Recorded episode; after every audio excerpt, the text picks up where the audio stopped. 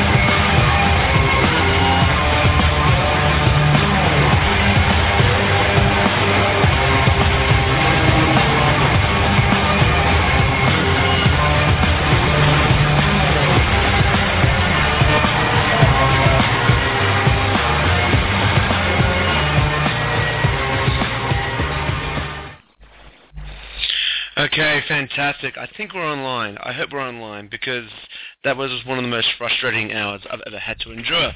But we are here. Hello, wrestling fans, and welcome to the to Wrestling's Week that was.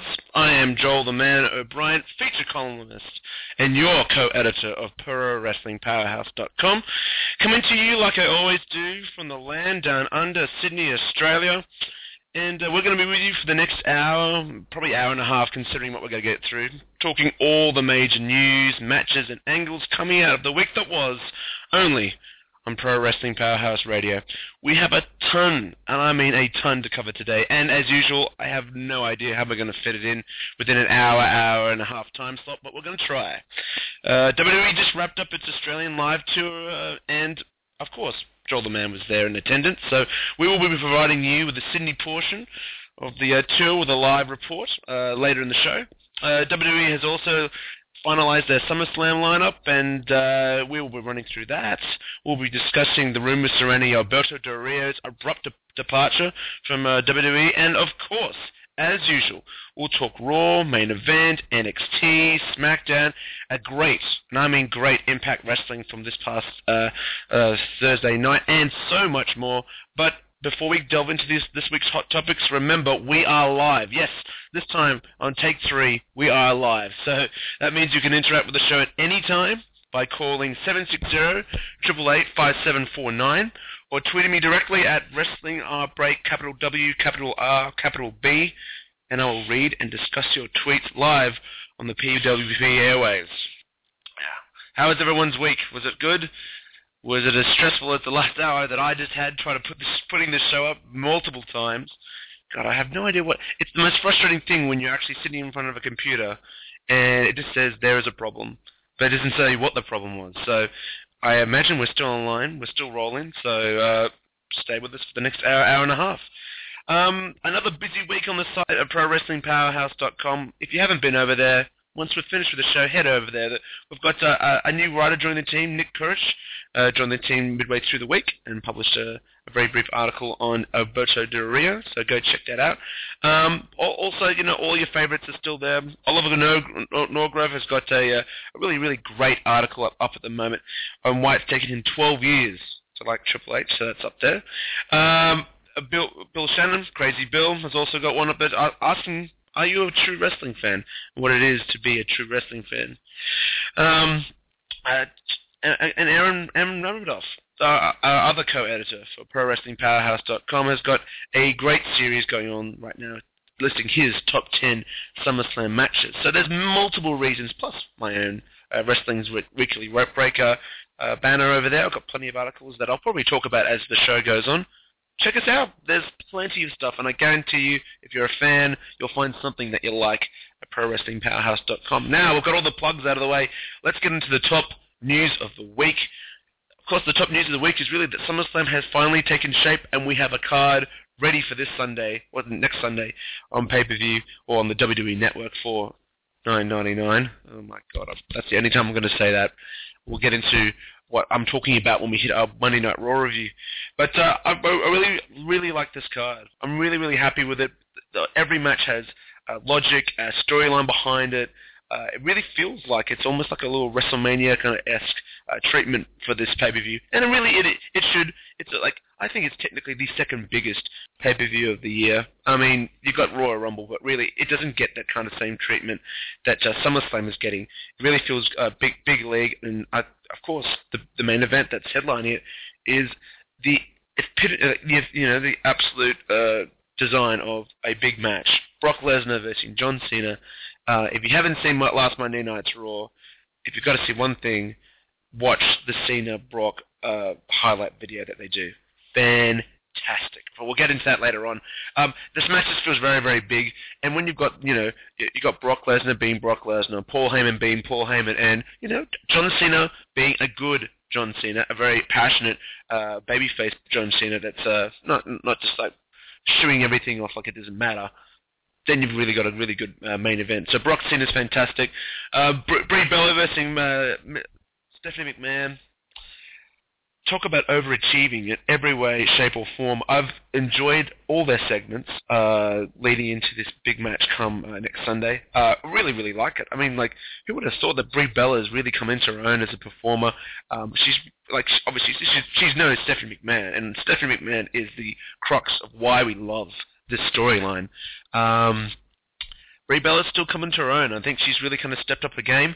Um, if you haven't have you if you haven't done it, go over to WWE.com and check out the interview, the, the sit down interview that Michael Cole did with Brie Bella. Uh, I think it was not not this week, but last week. Really, really, really good. Very natural in that kind of environment. I was very impressed. Very much like when Paige stepped up and did that really good, great interview with her, with um, uh, Michael Cole. Uh, same kind of thing. So very impressive. Uh, by the way, if my voice is very uh, nasally and hoarse, it's because I'm starting to get a I'm starting to get a cold. So bear with me, boys and girls. Bear with me. Okay, so and then we also have uh, Dean Ambrose and Seth Rollins. This is now a lumberjack match. I have plenty of uh, uh, vitriol to spew at the fact that this is a lumberjack match, but we'll get into that when we get to our SmackDown report. It's the epitome of a slow burn uh, rivalry these this, these two have had. I, I've loved it. I've loved it every step of the way. I'm one of the few people that really, really like Battleground for the fact that, that they just they just couldn't even be contained in, in a one-on-one match. They had to beat each other all over the arena. I absolutely loved it, uh, and I'm guarantee I guarantee this is going to be a great match regardless of the distractions outside. Um, moving on to Chris Jericho and, and, and Bray Wyatt while the the Bellas and McMahon's over, overachieved, uh, the uh, Wyatt and Jericho program has underachieved. If you if you uh, if you ask me, it just it doesn't make any sense. Uh, this week on Raw, it's like they've just turned in the stipulation that uh, that Jericho has earned a one-on-one match with Bray Wyatt. It just feels so dis- disjointed. Like first of all, I don't get why they're why they're why they're wrestling, why they have an issue with each other. It hasn't been made clear to me. Um, they could have easily made this personal. Um, you know, like Jericho's got a son. He's got a he's got a, a, a NFL, uh, NHL uh, Hall of Fame uh, father. You couldn't have bring bring those elements into it and made it personal. With Bray trying to maybe uh, I don't know, try to convert his son back into this to the Wyatt family kind of idea. You know, very much like what the Sandman and Raven did back in ECW you know, what you know, there's the emotions missing from this one. And as good as Jericho is, and as much as I enjoyed their match uh, at Battleground, this is one of the matches that I'm don't really know how it's going to go. Um, and then, of course, we've got Miz versus Dolph Ziggler for the Intercontinental Championship. Uh, again, uh, Dolph Ziggler did a great sit-down interview with Michael Cole on WWE.com that you should definitely check out, um, talking about his rivalry with Miz. And it really feels like this, this Intercontinental Championship match has something behind it which is a very nice uh, change of pace, considering uh, considering uh, what what usually happens with these uh, championship matches. Uh, so go check that one out. Uh, Paige versus AJ. I mean, again, a lot of emotion in that. You know, Paige almost fucking killed killed uh, AJ last week on SmackDown. Uh, I'm loving it. I'm really, really loving it. There's, there's a lot of intrigue in this one, just like it is with the rest of this card. And of course, running out the running out the card, we've got Jack Swagger versus uh, Rusev in a flag match. I'm last Monday night on Raw. I'm starting to think that this is uh, this, this may be slowly running its course. I think in, in in the heat of the moment, it'll be great energy will behind, be behind it in LA. I don't think the fans live will get into it. So, but yeah, it's losing a little bit of steam. But I'm sure the blow off will be coming at SummerSlam, and of course next week uh, Aaron Romanoff will be posting all of the PWP writing team's predictions for um, for PW for for the SummerSlam coming up. So be sure to check that one out. I think it's going to be coming out on next Wednesday. So, so this coming Wednesday. So be ready for that. All right. So, in other news, of course, in the last 48 hours, the one big news story is that Alberto Del Rio has been fired from WWE uh, by apparently assaulting an employee of WWE. So, um, this is obviously from uh, WrestlingObserver.com. Uh, apparently, uh, based on sketchy stories and what uh, what wrestlers have been talking about.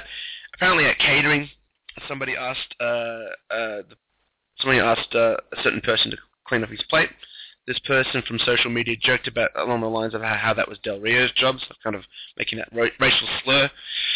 And uh, Del Rio found out and confronted the guy, and apparently uh, he forced him to apologize. He didn't apologize, and then Del Rio slapped him right in the face.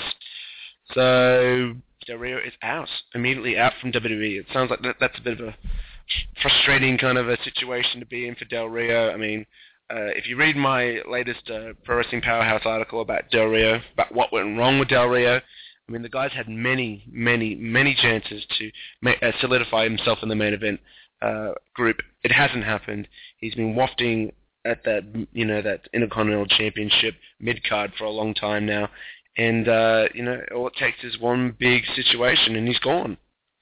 Um, he's a great wrestler. I love his matches um, his matches against uh, uh, Dean Ambrose last week on Raw was fantastic. It was a really, really good, solid match. But um, you know, takes more than just being a good wrestler to last in WWE, and, and that's all they needed to get rid of him. And apparently, the belief is that he'll have a 90-day uh, non-compete clause. That means he will, will can't even touch TNA or AAA, uh, the Mexican promotion, uh, for a good 90 days. But I'm sure they'll definitely have interest with him. Um, if if TNA has any money left over to spend on new talent, you know, even though they spent money on Snitsky and, and Ezekiel Jackson, which is just ridiculous. I hope it's just, just a one-off thing. Um, they'd be stupid not to pick him up. I think they can really do something something good with him. Um, so time will tell on that one. So Del Rio out of WWE. Um, Kane, Kane, the Demon Kane, committed, competed in his 400th Raw match last Monday. Uh, I think that makes him the he's the wrestler that's wrestled the most on Monday Night Raw in the history of the show. So congratulations, I guess, to Kane. Um, talk about a journeyman wrestler. He like he he's been at the top. He's been uh, at the at the absolute bottom. He's been part of some of the worst gimmicks and some of the best gimmicks. I'm sure Oliver Norgrove out there uh, will be uh, kicking his screen when they said that he's been in some of the worst gimmicks, but it's true. um, but yeah, so congratulations to Kane for reaching the 400th milestone Raw match last Monday night on Raw. Um, Batista's Guardian of the Galaxy. Guardians of the Galaxy came out here in Australia uh, uh, last Thursday. It's been out there for a while now. Um, it raked in $94 million, and it's listed as the biggest first weekend uh, uh, released movie in the month of August. So congratulations to Batista. I saw a few shots of it, and he looks pretty funny. It looks pretty funny, and Batista looks natural, coming off like this as a character. And cool, good on him. Uh, congratulations to Batista. Uh, of course, the, the G1 tournament in New Japan uh, has wrapped up this week, and if you haven't checked out any of the matches or any of the shows, try and try and illegally try and get one if you if you don't want to pay the $120 that UStream is charging for the whole uh, the, the whole tournament. When you think about it, there's almost like what, how many days? Like seven days. I could be wrong about this, but there's so many days of great, great pro wrestling. Uh, it's been dubbed as the greatest pro wrestling tournament in, in the pro, in, pro, in pro wrestling history.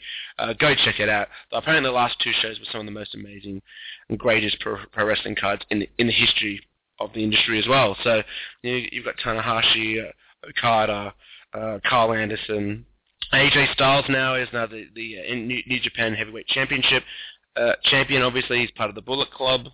Go check it out, guys. It's it's worth price of admission.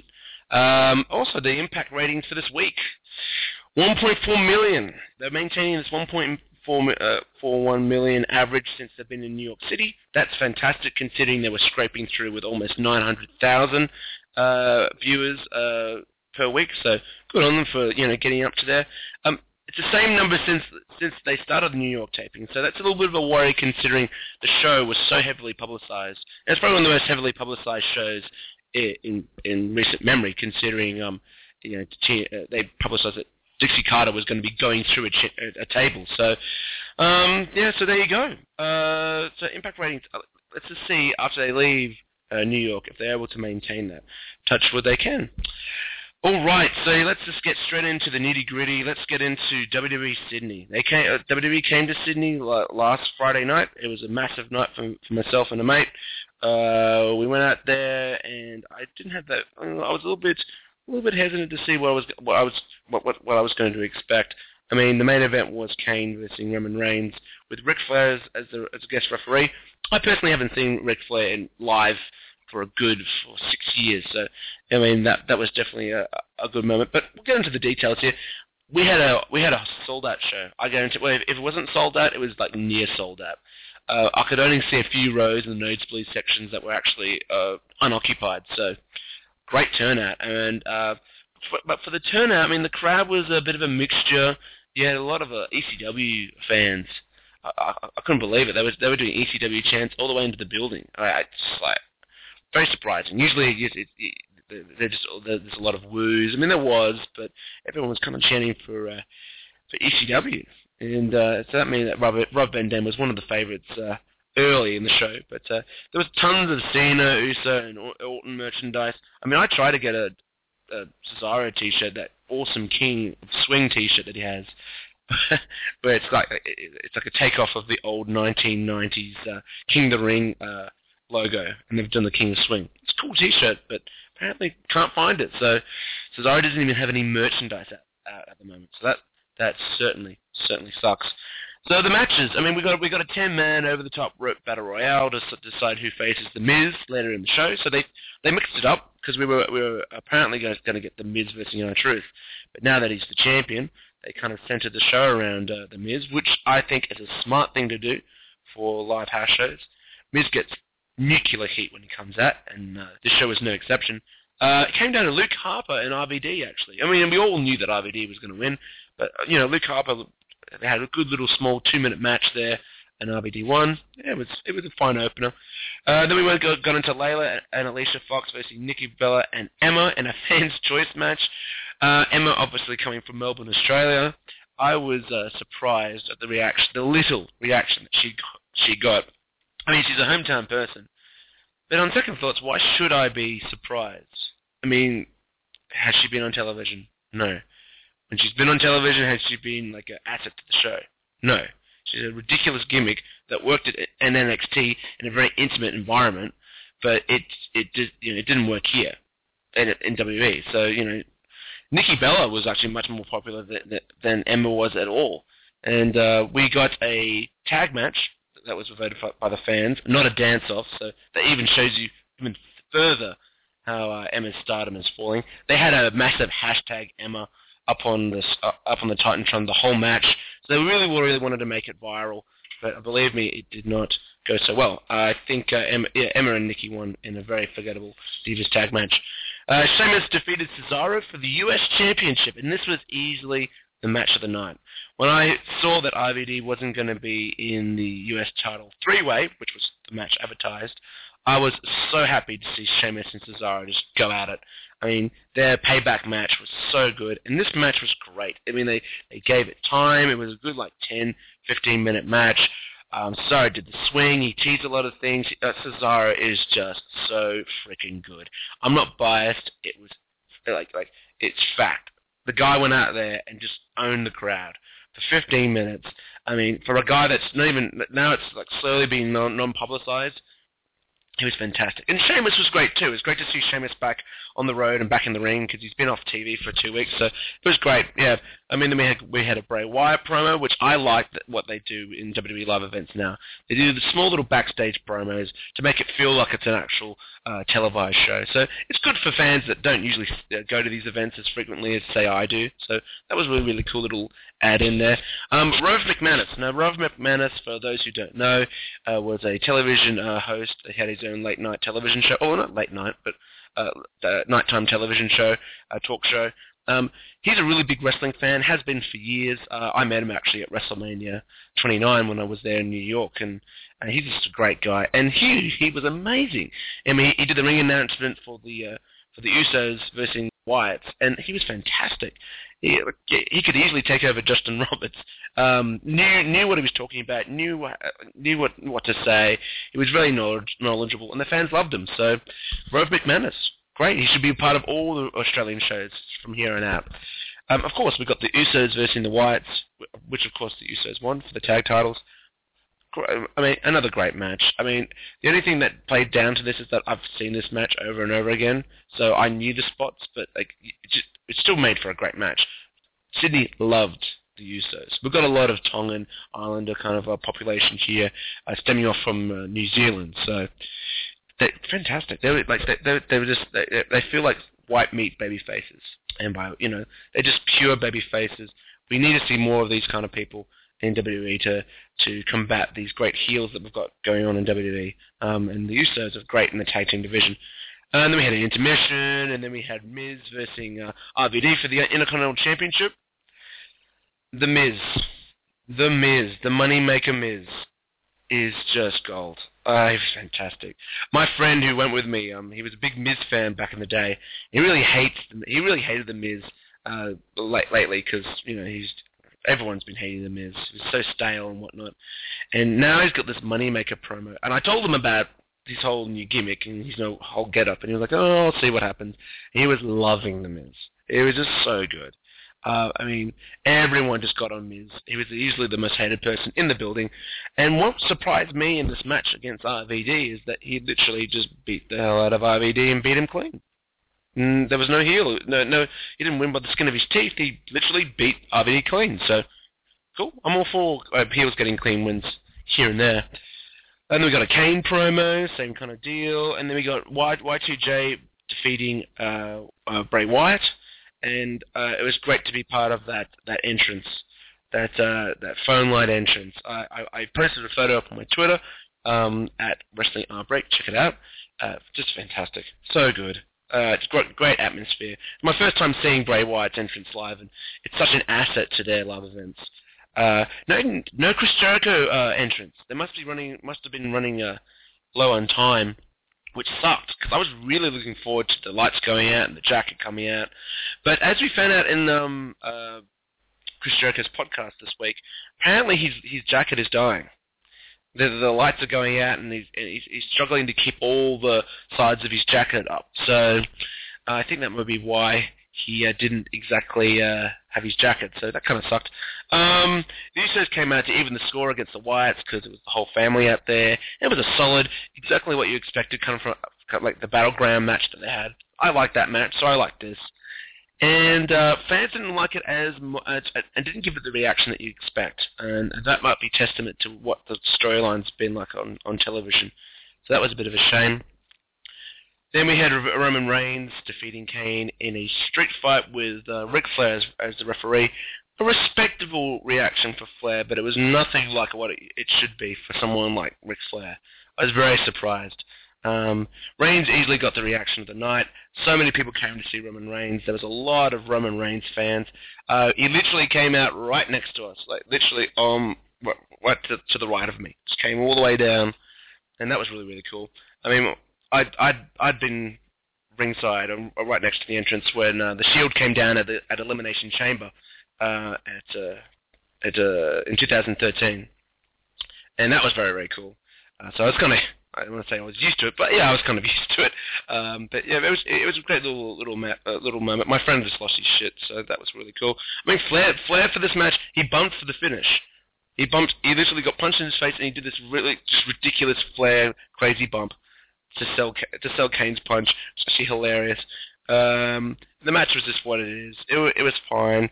Um, again, like even though the, the reaction was good for Reigns, it wasn't like amazing. Uh, he did a great job at the end of the show, though, um, thanking the fans for coming. Did very much what John Cena usually does. And I tell you what, I love him on the mic. He's very just cool, calm, relaxed. Great stuff. Really, really, really, really, really great stuff. It's that that that part of it I liked.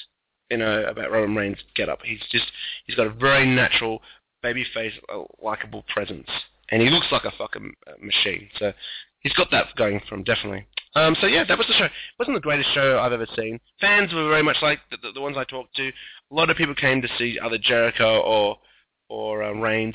The rest of them were just. It was fine. It was fine. It wasn't the greatest show. Again, I'm very uh, very much spoilt when it comes to shows because I've been to I've been to WrestleMania three times in a row.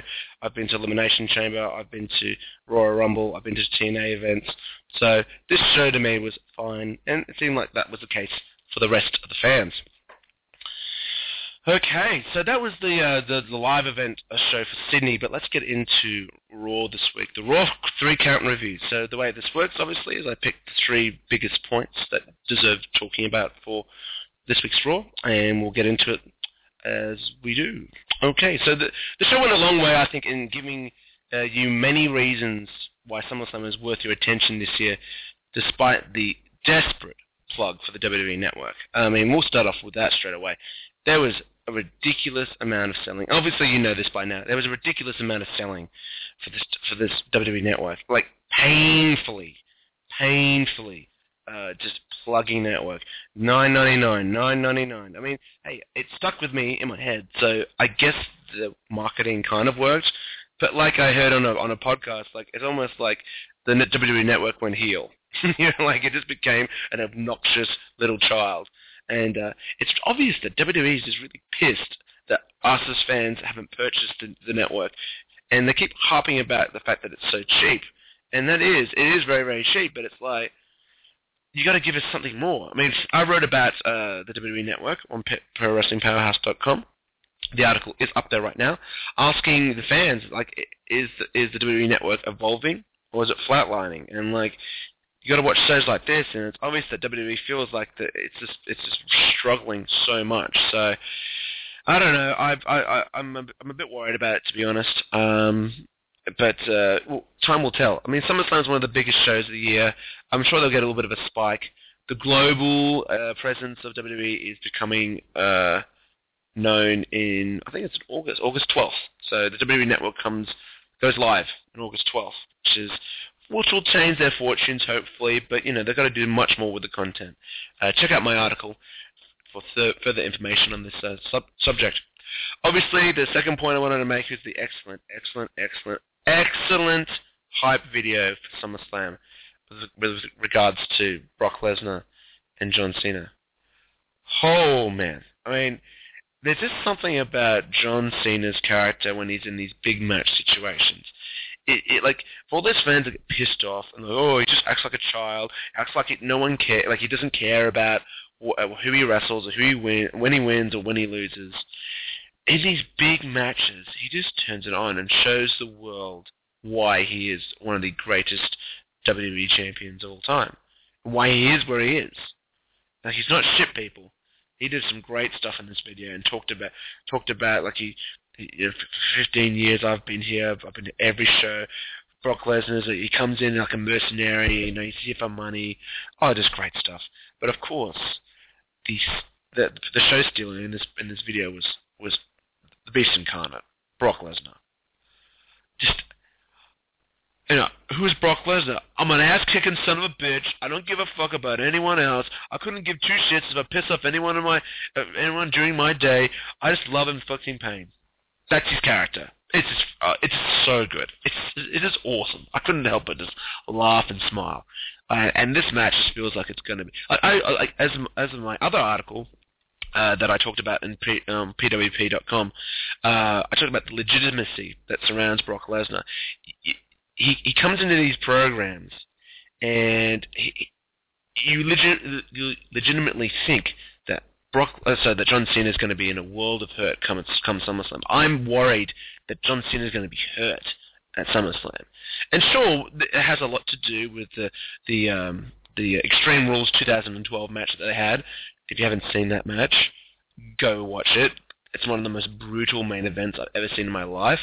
And John Cena, what a tough bastard John Cena is. I, I, I, I will stand by John Cena for as long as I live for matches like he did with Brock Lesnar. He let Brock Lesnar maim him legitimately. You want to, for those fans who love blood, you got to watch that match. But but still, like Brock Lesnar goes into programs and you literally fear for the person he's wrestling against, and that is something that needs to transcend not just to, from Brock Lesnar but to other people, to other people in WWE. They need to have that kind of aura about them. So excellent video. Go check it out. It's it's one of the best things in the week easily. Um, and the Ambrose Rollins uh, storyline that they had going on on Raw, they fooled they fooled me. They legitimately fooled me because I watched the um, the the beat the clock challenge that uh, Ambrose and Rollins participate in. For those who don't know, uh, Ambrose wrestled uh, Del Rio. The match went almost 15 minutes, so that was the time that, that Ambrose set, and I was just like, why the hell is Ambrose wrestling Del Rio for 15 minutes? He can't even beat a guy like Del Rio uh, uh, shorter than 15 minutes. It was ridiculous. I, I didn't get it. And then um, and then it, it played into the storyline. Because then, of course, Rollins put Heath Slater up against himself, and then uh, it, it was just fantastic. And then Ambrose came out, he did this whole destruction thing, ripping up the contract, just continuously playing the theme that he's tormenting uh, Seth Rollins, and it just played in so well. He didn't even set a time because Heath Slater picked up the upset, rolled him up while he was distracted with Ambrose, fantastic. I mean, I'm just loving Dean Ambrose. I'm just loving. He's easily becoming my favorite wrestler in WWE right now. He's just he's just an incredible wrestler, and I'll, I'll prove it, prove to you why he's one of the greatest wrestlers come uh, SmackDown re- review, which is coming up. Um, so yeah, so what's what's catching the, the Brock Cena hype video? Watch it now. Go watch it now. Stop this stop the, this recording and watch it now.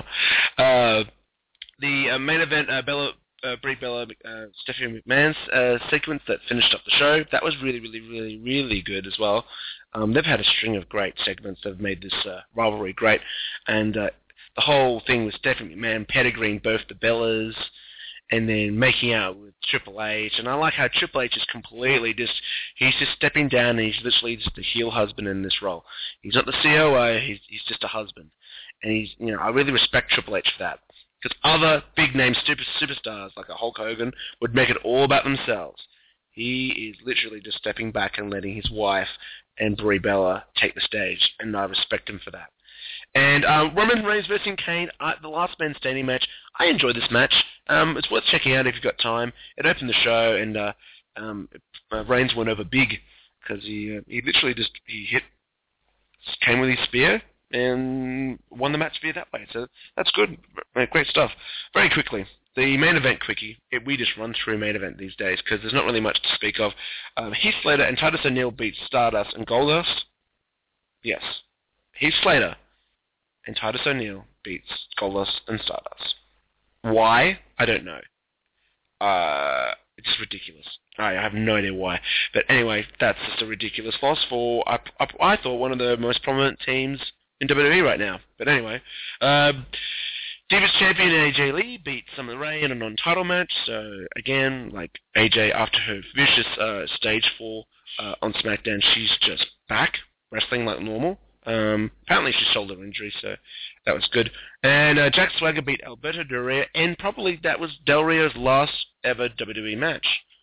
He's gone, and I, I think they did this whole storyline about how um, um, uh, Del Rio had a flag, and Swagger came out and said USA was better than Mexico, blah blah blah, and that that set up uh, this match. Again, if we if we if we went back a, a year ago, who would have ever thought that Jack Swagger would be defeating Cesaro and Del Rio in one-on-one matches and beating them clean?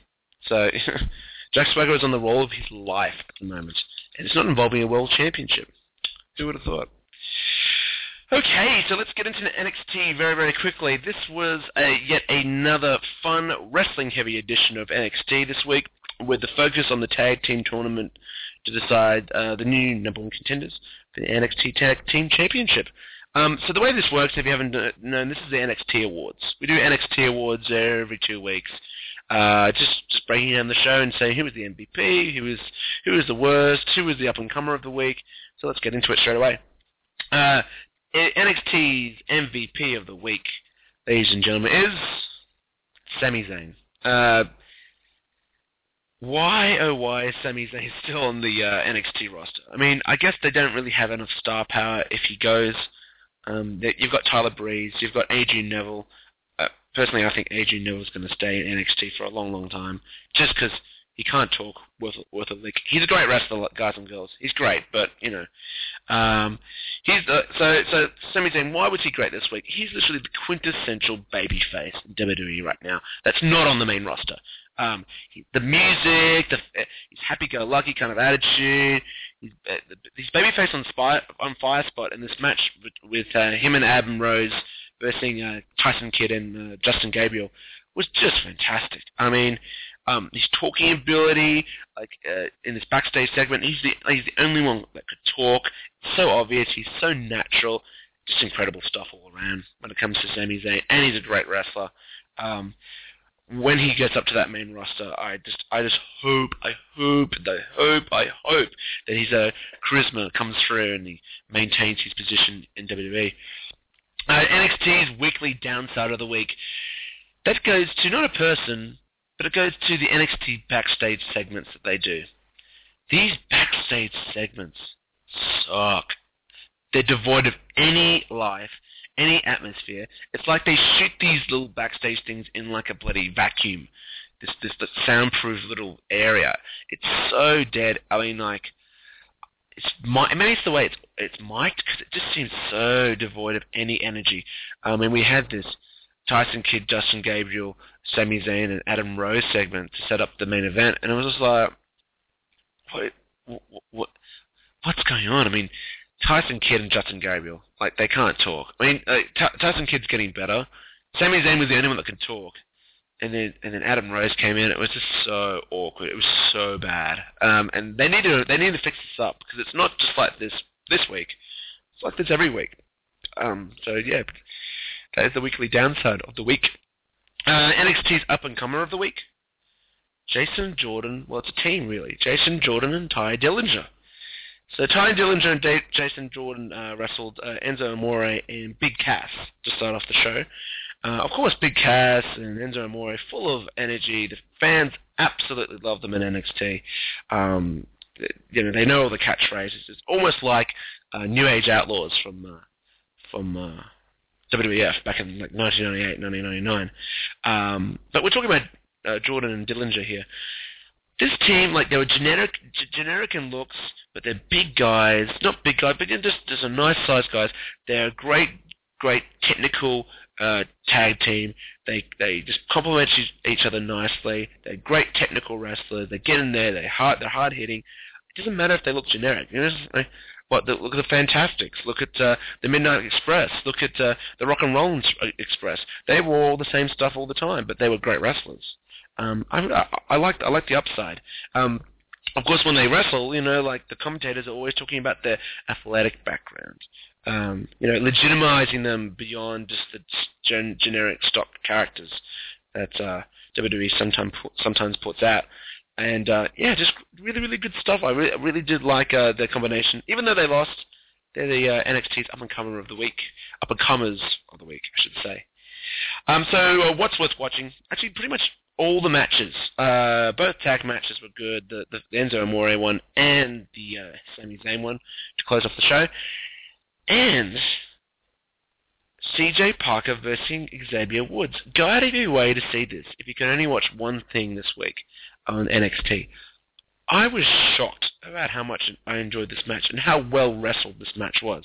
Um, really, really amazing stuff. I mean, just watch this show and you'll and you'll see Xavier Woods really go uh, above and beyond to try and get uh, to establish that link with the with the fans. Uh, just some crazy matches, some crazy, sorry, crazy matches, some crazy, crazy moves. Uh, and CJ Parker, for as much as I freaking hate his gimmick, and a lot of people hate his gimmick, his wrestling's fine. He's more, more than fine. He's a solid, solid wrestler. Um, and in this match, it, it really shone through that that was the case. Found myself enjoying this. Um, so go check out uh, CJ Parker versus Xavier Woods. Okay, so let's move on to SmackDown. The good of SmackDown and the bad of SmackDown. What was good, what was bad? Let's get into it. The show-centric storyline involving Rollins and Ambrose made this episode of SmackDown much more important than usual. Most of these SmackDown shows are very, you know, very missable. You know, they don't really cover any new ground when it comes to um, storylines, but they really did with Rollins and Ambrose. Uh, everything else on the show was just there. So uh, the Rollins and Ambrose stuff was very, very good. Uh, so yeah, very quickly, the good of SmackDown. What was good? Ambrose is such a natural on the microphone. He's so natural. Uh, he, he did a tremendous job hyping up his choice, his SummerSlam choice of match for uh, for Seth Rollins. He's so na- he just comes across. He, he's articulate. He he knows his character so well. Um, and then of course Rollins was great all the way through as well. Like as just this, as just the uh, spoiled heel character that um, that uh, has the authority backing him up all the all the step of the every step of the way. Um, and then I just like the storyline of how like Ambrose, uh, so that Rollins pretty much fought back and got back at uh, Ambrose this week on SmackDown by setting him up in a match against Randy Orton, and then obviously finishing the match with just just taking him out and beating the shit out of Ambrose and just screaming at him. I'm loving this feud. I just loved it. I, you know, the heel heel goes over. Will he go over at SummerSlam? Who knows? We'll, we'll save predictions for the uh, upcoming Pro Wrestling Powerhouse article. Um, but yeah, great stuff here. Really, really great stuff. It looks like uh, Mark Henry and the Big Show are going to be a tag team uh, in, in, the in the near future. Um, they easily defeated Rybaxel here. I like it when you put a semi-main event guy and you put him into a tag team division.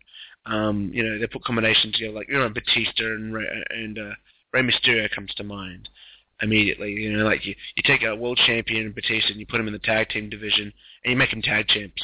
Uh, you do it with D-Generation X. You did it with uh, Big Show and uh, and Chris Jericho um, Miz, and, Miz and Chris Jericho for that much as well. Um, just yeah, when you start doing that, it, it makes the tag team division feel more important. And uh, considering what they're doing on NXT, you know, you really kind of hope that these some of these tag teams come up and uh, freshen up the division because Usos need competition. They don't really have very many people at the moment, and I think uh, an Usos versus Henry and Show in the, uh, maybe at SummerSlam, or uh, maybe I hope so, uh, having them beat uh, the Usos, or sorry, having the Usos beat them would even be a greater feather in the cap for the Usos. So yeah, I like the combination of Henry and Show going forward. Okay, so the bad of SmackDown. What wasn't good about SmackDown?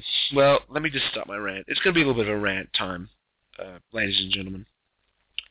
Seth Rollins and Dean Ambrose is one of the hot, most, the hot, one of the most hot uh, rivalries in WWE right now. It's just, it, it's amazing. It's it, it's natural. It feels it feels organic. The hate you really feel the hatred between these two people, right? So you know when they hyped up Ambrose choosing uh, his stipulation for this match at SummerSlam, what what what what went through your mind? You know, steel cage match, uh, a street fight, no holds barred match. You know, something brutal, something you know like a blood feud. Fucking you know, a Texas Death Match. Don't we do that? You know, um, he chose a lumberjack match. No, it's not not, not really about the character because like the character tried to put through reasons why. Uh, you know the fact that oh you know all these people that we took out they're going to be at ringside so they make sure that you're going to stay in. That they kept hyping up the fact that you know Seth Rollins can't run, can't run away this time at SummerSlam. Why not have it in a frickin' steel cage match? Steel cage match is like, like if you if you're going old school like this rivalry has, the first thing I would think of is a steel cage match. You know what I mean? Like, like it's a, it's the most uh, sensible thing to do. Now, obviously, this may be not their last match together. They may have another. Uh, maybe the blow-off match is going to come at, at Hell in a Cell. Maybe they're going to wrestle in Hell in a Cell. Um, you never know. Um, but yeah, just hated this. Like it's WWE's way of getting everyone on television for for SummerSlam. Make Ziggler versus Miz a lumberjack match if that's your if, if that's your goal. Because I know that's what WWE does. WWE does. They do these big multiple man matches to get everyone on the show, and do that for fucking for a low card uh, matchup. This is a very important money making match for the for the show, as far as I'm concerned. You've got you've got Brock and Cena. I mean, uh, Roman Reigns and, and well, Brie Bella and, and Stephanie McMahon, and then it's, it's Ambrose and, and uh, Rollins in, in my eyes. Then like Re- uh, Reigns and Orton, but you know, like so that's another match that I, uh. R- Roman Reigns and, and Randy Orton, of course. Uh, looking forward to that match.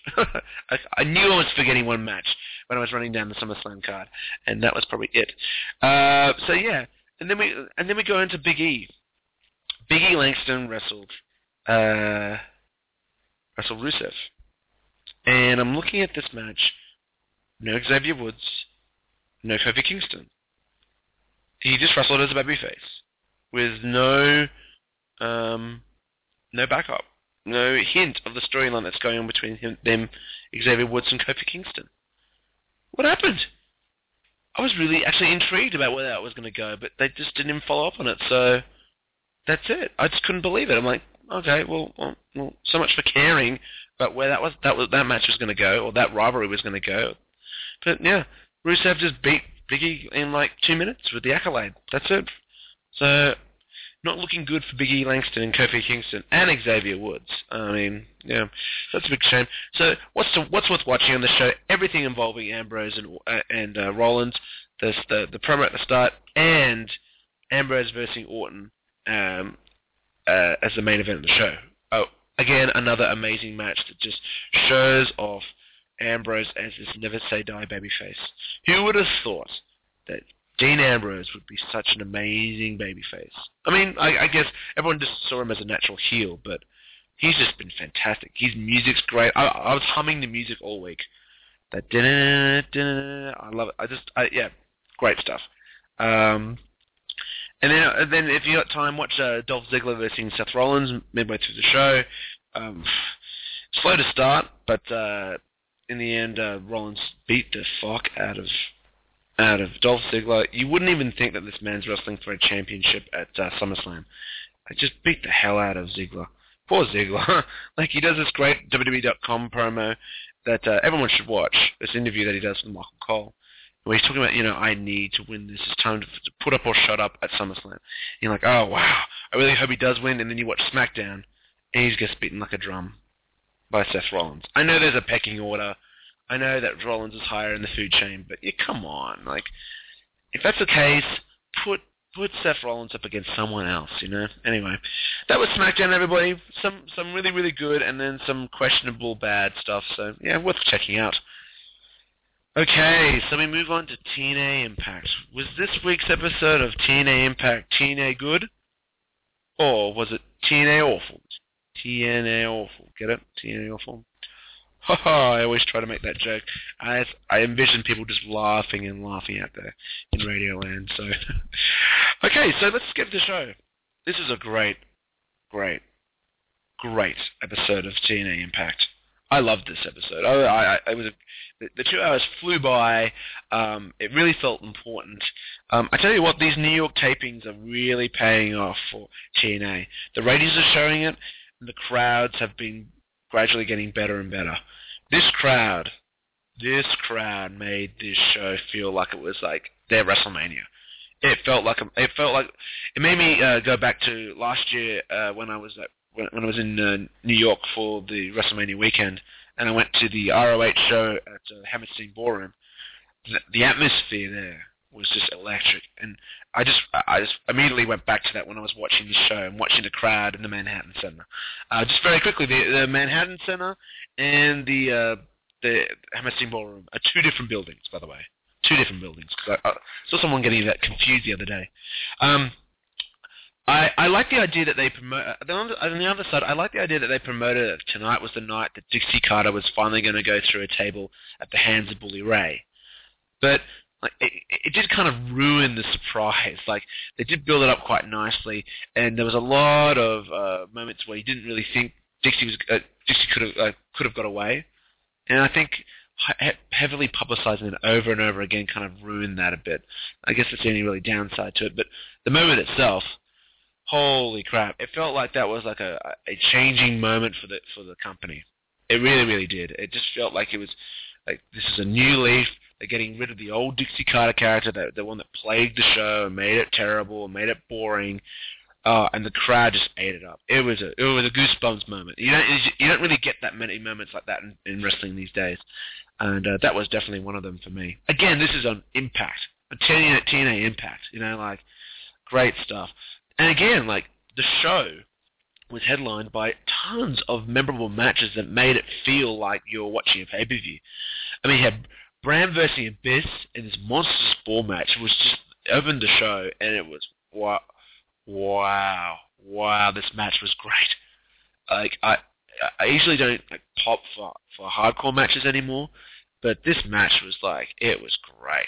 And again, the crowd just made it again. Like a, a crowd has the ability of making an average match even that much more um, with their with their reactions to everything. Like God, they killed each other. Bram, I like Bram. I like this aggressive, rugged style that Bram offers. And uh, they, hey, Abyss did the job, and he, he pretty much put Bram over in the best way possible. Bram beat him with Janice, which is that barbed wire little board thing that uh, Abyss has.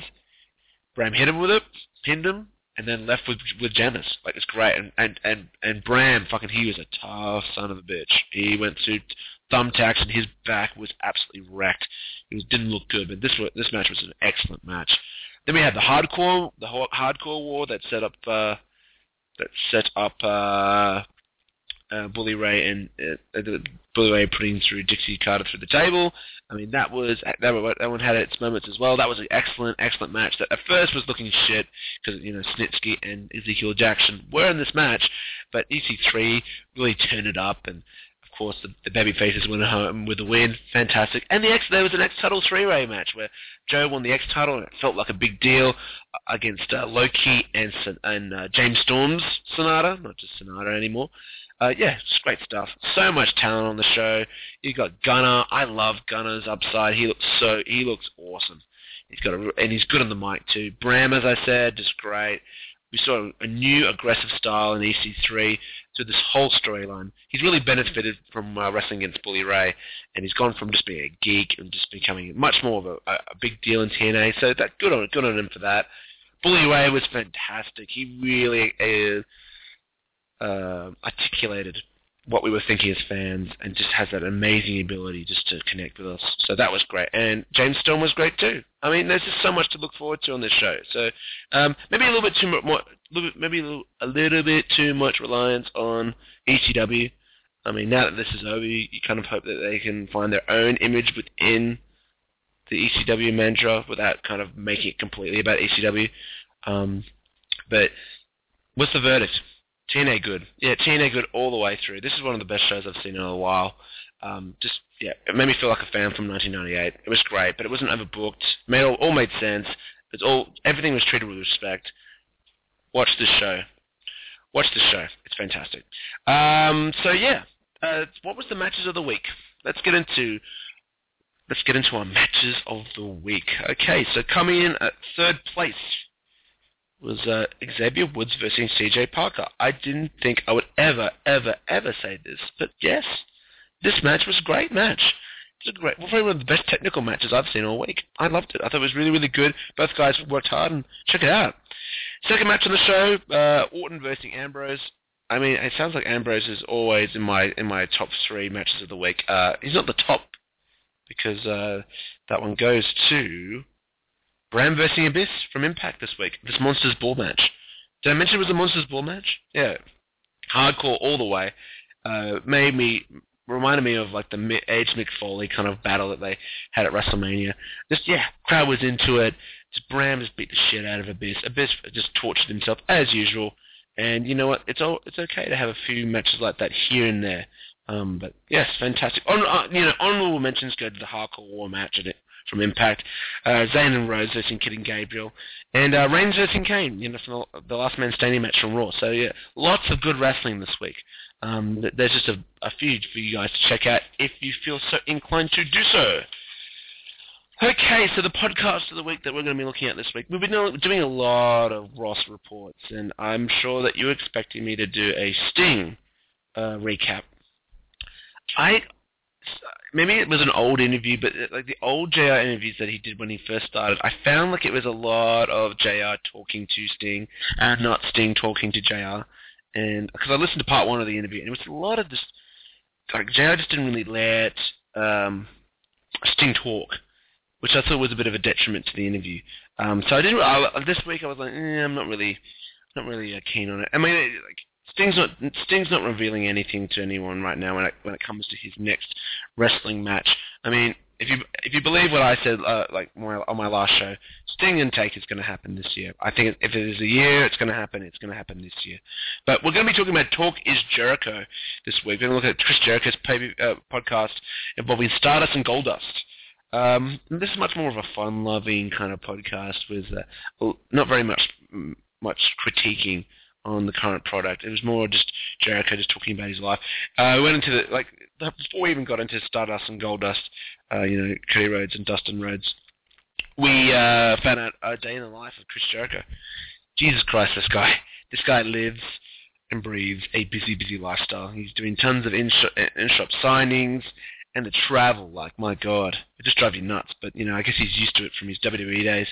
And as I reviewed, revealed later, in, uh, earlier in the show, the light jack- jacket is apparently dying. So he's trying his best to fix it, but uh, he's hoping he can get it done for SummerSlam. You know, he kind of need that light jacket um, and that entrance. I mean, his entrance is so synonymous with his character. You know, he's hoping that he gets it fixed up.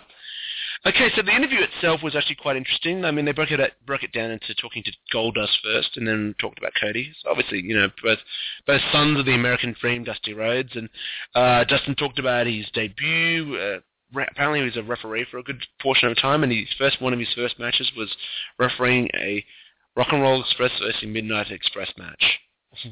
wow, what a match! This the referee first time. Apparently he had no idea what he was doing. He just counted three, so kind of embarrassing. But yeah, uh, apparently, uh, uh, apparently Dusty Rhodes didn't even tell Cody uh, Rhodes about uh, his uh, but the, the, the deal with pro wrestling, like he kept it real for his son until age 15, and then sat him down and explained the uh, that wrestling was fake.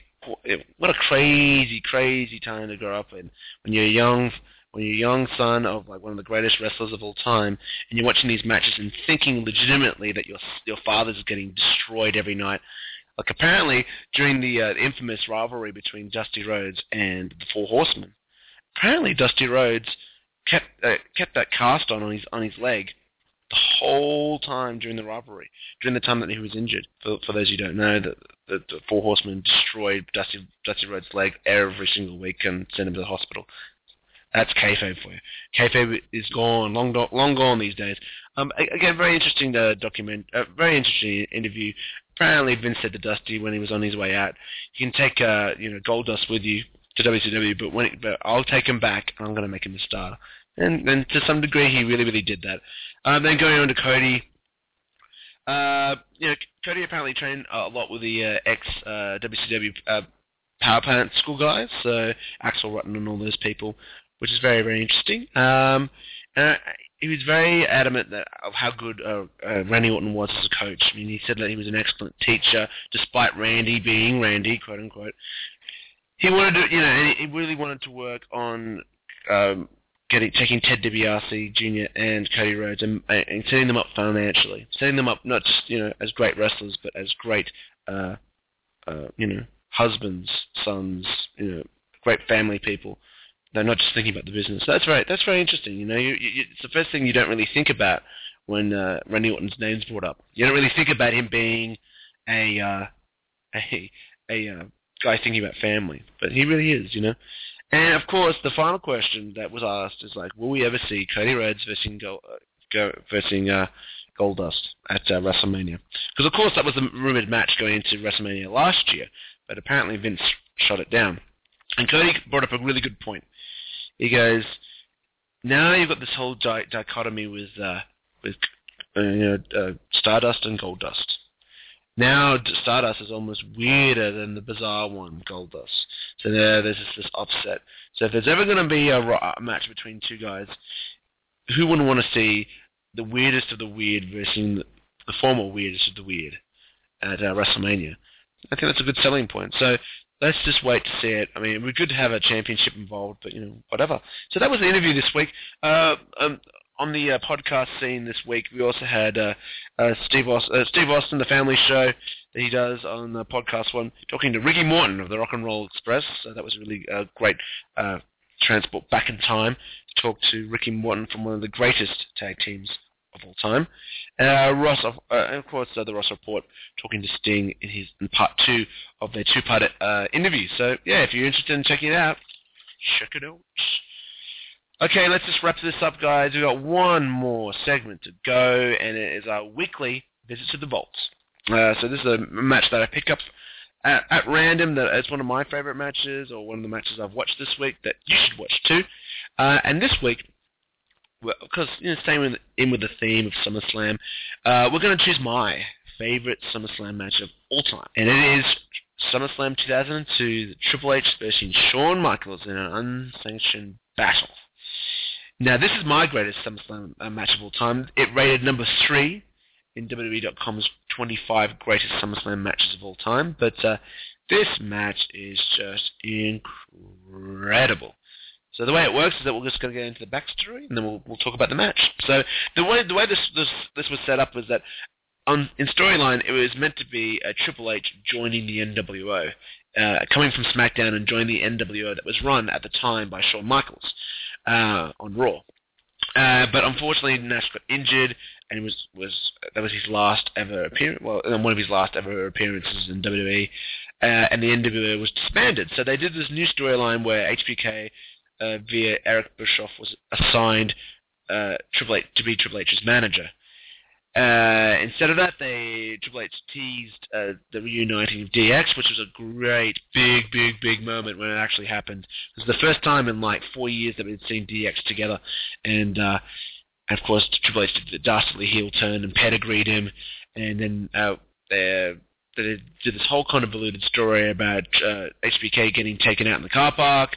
No one knew who it was, even though Triple H stood up for him, and then of course Triple H revealed that he did it purely to end uh, HBK's career because in his eyes, HBK was getting old. He was a has-been, and he wanted to maintain the image that he had of his uh, of his uh, icon and his mentor, uh, HBK. So he took him out. So very much like if you ever watched the uh, Triple H Ric Flair rivalry that happened about the whole idea of taking the horse behind the barn and pulling the trigger.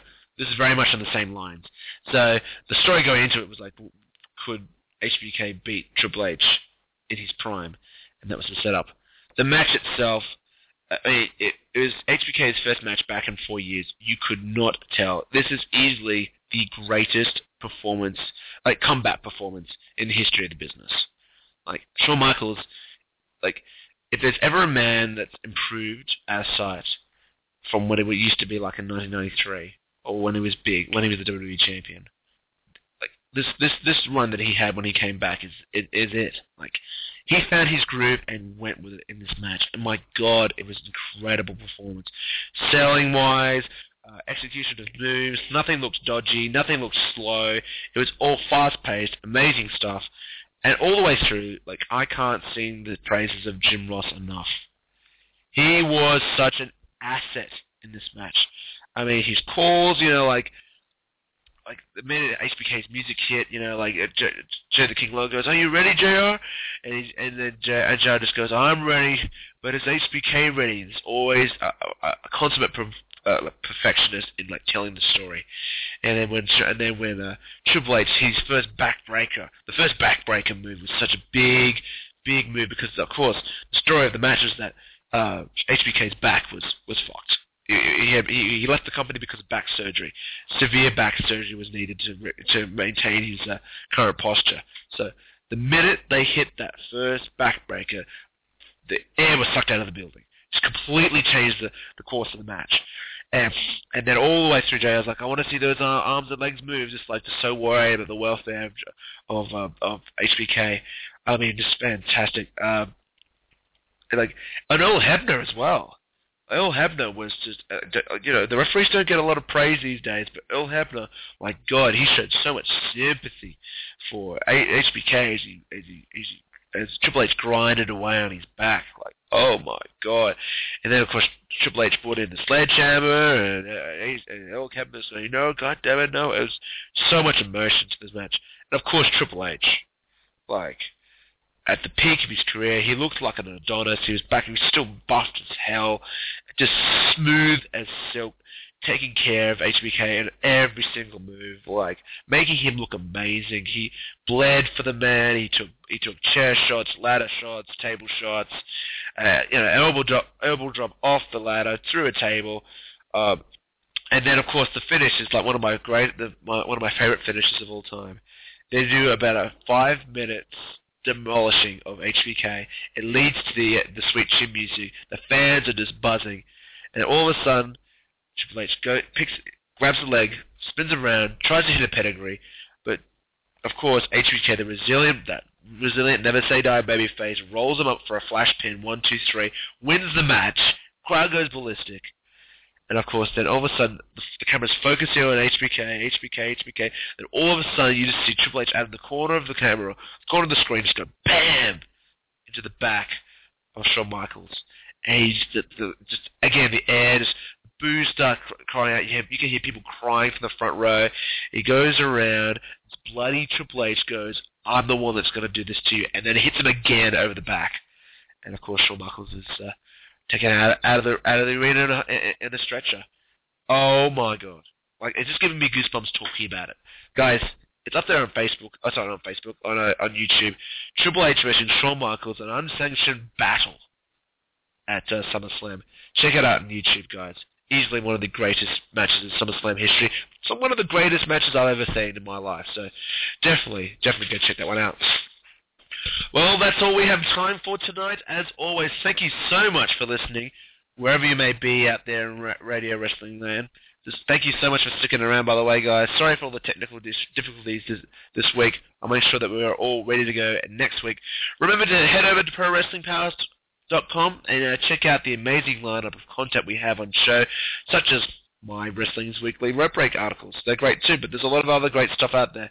Um, if you like any of my articles you read, be sure to give it a Facebook like or tweet them to your friends as it really helps the website grow.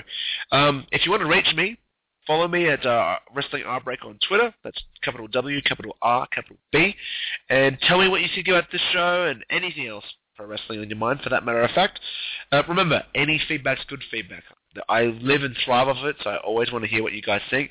Once again, thank you so much for listening, and I will catch you on the next Wrestling's Week That Was. Good night, everybody.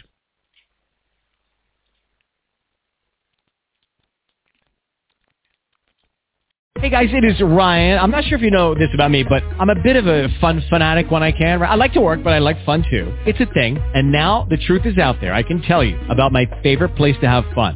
Chumba Casino. They have hundreds of social casino style games to choose from with new games released each week. You can play for free anytime, anywhere and each day brings a new chance to collect daily bonuses. So join me in the fun. Sign up now at ChumbaCasino.com. No purchase necessary. VGW. Void were prohibited by law. See terms and conditions. 18 plus.